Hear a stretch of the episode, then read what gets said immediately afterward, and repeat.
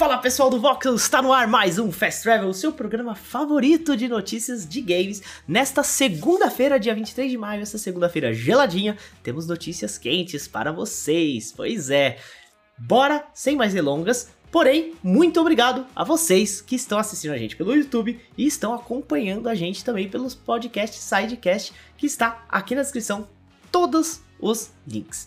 Sem mais delongas, bora para a notícia agora. Vai. E vamos começar com uma grande notícia. Vamos falar sobre PS Plus.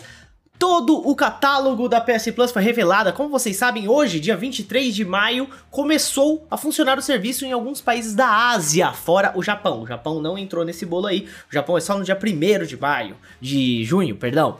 Então, já temos a lista completa de jogos que estão disponíveis na plataforma, tá, gente? Toda a lista tá aqui no link da descrição, na, na, notícia aqui sobre catálogo da nova PS Plus é revelado. Vocês vão poder ver tudo lá. Vou falar alguns jogos interessantes que temos lá. Temos Demon Souls, o remake do Demon Souls para PlayStation 5. Temos também o Homem-Aranha. Vamos falar já já do Homem-Aranha também, que tem notícia legal do Homem-Aranha. Miles Morales, né? Tanto o Spider-Man 1 quanto o Spider-Man Miles Morales. Horizon Zero Dawn também está disponível. Vários jogos assim, first party da PlayStation, Medieval também está disponível. O Returnal, jogo de Play 5, também vai estar lá. Então tem bastante coisa legal first party. Ghost of Tsushima, esqueci até de falar aqui, ó, passou, passou batido. O Ghost of Tsushima Director's Cut e o Death Stranding Director's Cut também está lá. Bloodborne, esses são os first party, tá? Third party temos Arkham Knight, temos Celeste, City Skylines, Final Fantasy XV,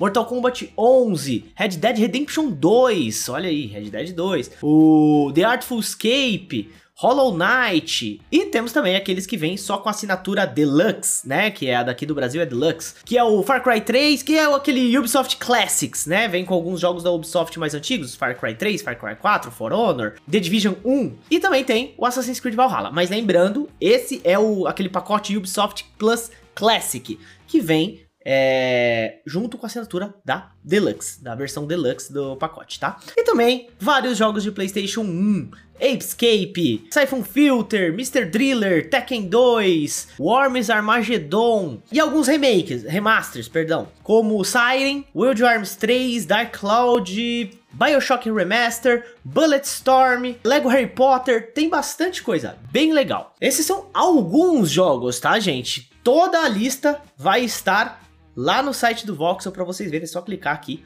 no link. E continuando a falar de PlayStation Plus, hoje a gente vai pegar um pouquinho mais de tempo ali para falar da PlayStation Plus que foi lançada. Vários jogos de Play 1 estão com troféus, tá, galera? Além de Siphon Filter, que já tinha sido revelado ali, que teria troféu, Apescape, Hot Shots Golf também tem troféu, Wild Arms também já está com troféu. Então, tem bastante jogo ali do PlayStation 1 com troféus, o que é bem legal aí para quem quer correr atrás dos troféus.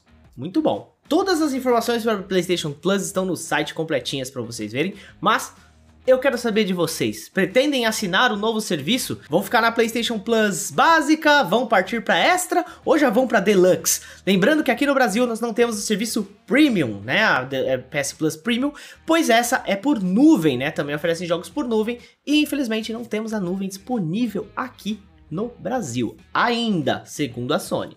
Quem sabe mais para frente. Bora para a próxima notícia então. Vocês sabiam que Marvel's Spider-Man quase foi exclusivo de Xbox?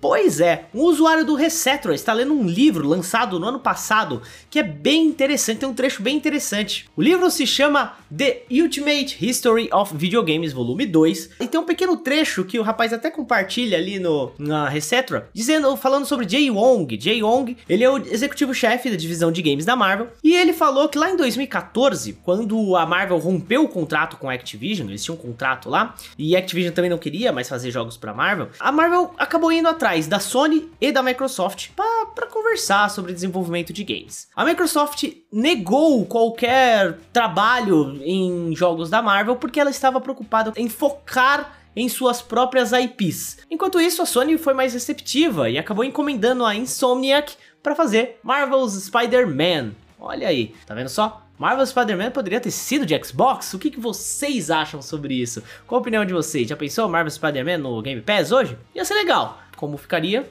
Não sabemos. Bora para a próxima notícia. E agora vou falar um pouquinho de Game Pass. Tem um ex-executivo aí da Xbox que teme um pouco o impacto do Game Pass na indústria. Mas vamos lá, né? É um, é um executivo falando, tá com medo de perder o dinheirinho dele no final do ano. Bom, mas vamos dar a notícia aqui. Em uma entrevista para o podcast Xbox Expansion Pass, Ed Fries, que é um ex-executivo da Microsoft, como eu falei, ele fez parte da equipe do lançamento do Xbox, né? O Xbox primeirão, sabe? O original. Ele fez parte daquela equipe e ele disse que teme um pouco aí o impacto que o serviço Game Pass pode trazer. Ele comparou o Game Pass ao Spotify, né? Quando o Spotify deslanchou, ele disse que o, o serviço destruiu a indústria da música. É, ele literalmente cortou a receita anual pela metade. Isso fez com que as pessoas parassem de comprar mais músicas. Palavras dele. Então temos que ter cuidado para não criarmos o mesmo sistema no negócio de jogos. Esses mercados são mais frágeis do que as pessoas imaginam. Pois é, gente, olha aí. Ele também explicou que para os clientes pode ser muito interessante, mas que serviços de assinatura não são tão bons assim para o mercado, tá? Contudo, o Christopher Dring, que é chefe de jogos B2B da Red Pop, ele entende a preocupação do Fries nesse caso dos modelos de assinaturas de games, porém ele não acha que vai chegar ao nível do Spotify, né? Ele não acha que é possível. Mas e aí, e vocês? Quero saber a opinião de vocês. Vocês acham que os serviços de jogos, jogos como serviço, né, esses Game Pass, PlayStation Plus, podem chegar a um nível de Spotify, um nível de Netflix, de acabar com como a Netflix acabou com as locadoras, ou Spotify, segundo o Fries, acabou com a indústria da música. O que, que vocês acham? Os clientes que tem que sair perdendo ou o mercado que deve se adaptar?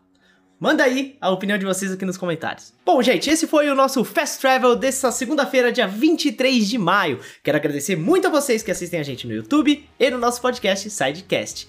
Eu sou o Juan, vocês podem me seguir nas redes sociais, arroba Juan e eu volto amanhã com mais Fast Travel.